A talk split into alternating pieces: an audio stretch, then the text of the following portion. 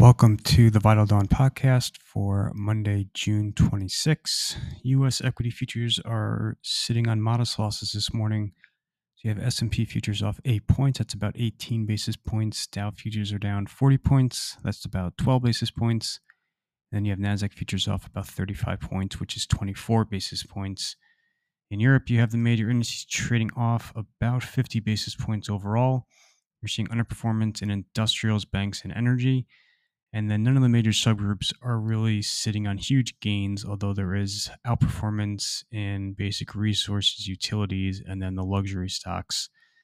And then Asia generally finished in the red across the board. The Nikkei fell twenty-five basis points. The Hang Seng fell about fifty basis points. The Shanghai Comp fell one point five percent. So obviously a very busy weekend um, on the geopolitical front with a ton of news in Russia. Um, started late on Friday, actually started during trading. You start to kind of um, see the Wagner group turn fully uh, away from Ukraine back to Russia. Um, but obviously things metastasized over the weekend.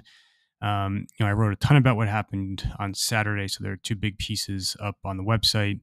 Um, you know, as far as markets this morning, I don't, there's really not a whole lot of uh, impact. I think people are kind of just watching to see how this all unfolds. So you have Brent prices are flat.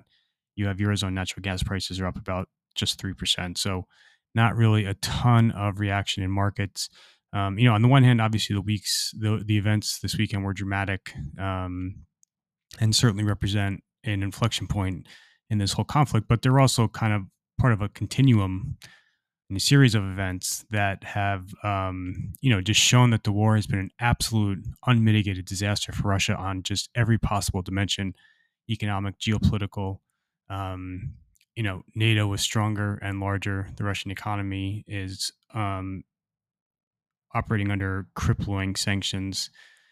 The Russian military has um, been substantially diminished. I just, there's just nothing that's been good about this war for Russia. And this is kind of just the latest example of that happening now as you see these internal fissions in the country um, start to really widen. So I think people are watching to see how it unfolds. Um, but for now, the reaction to markets, um, which I think is appropriate, is, is just pretty muted. Um, you know, energy is the transmission mechanism that causes stocks, especially in the U S, to kind of really, quote unquote, care about the war. Um, and we've already seen a collapse in natural gas prices. We've obviously seen, um, you know, pretty, pretty steep decline in, in oil prices as well. Um, and unless that changes, which I don't think it will, you know, I think markets will kind of continue to keep this on the periphery of the narrative. Um, and so the focus is still on kind of a lot of the same themes and trends: disinflation, monetary policy, China stimulus, et cetera, et cetera. So non-Russian news is relatively quiet.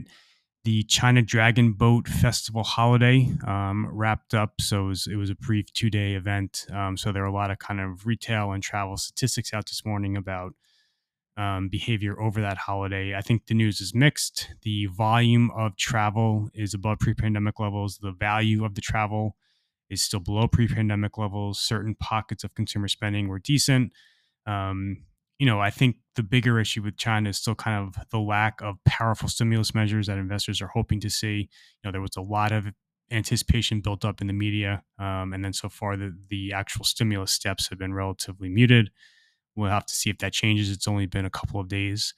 Um, and then obviously lurking in the background is just geopolitics as well. I continue to think that if the China story was simply economics, the stocks would be trading much better than they are.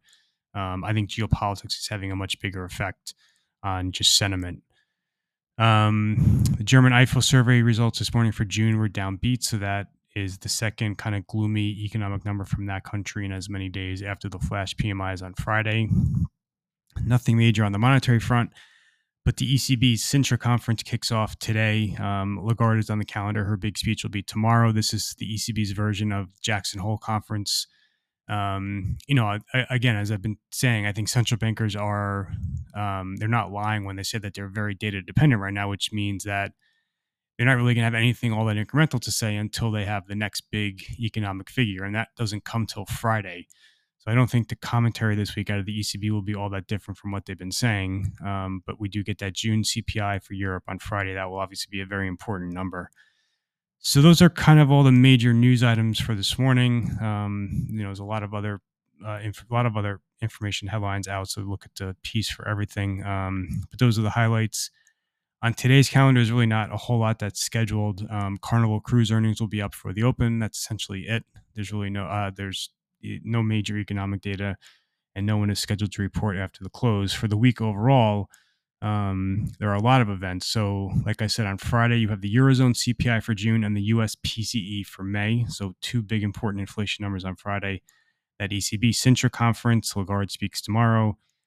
Um, China's N B S P M Is come out Thursday night. That's kind of the first formal look at Chinese growth for the month of June.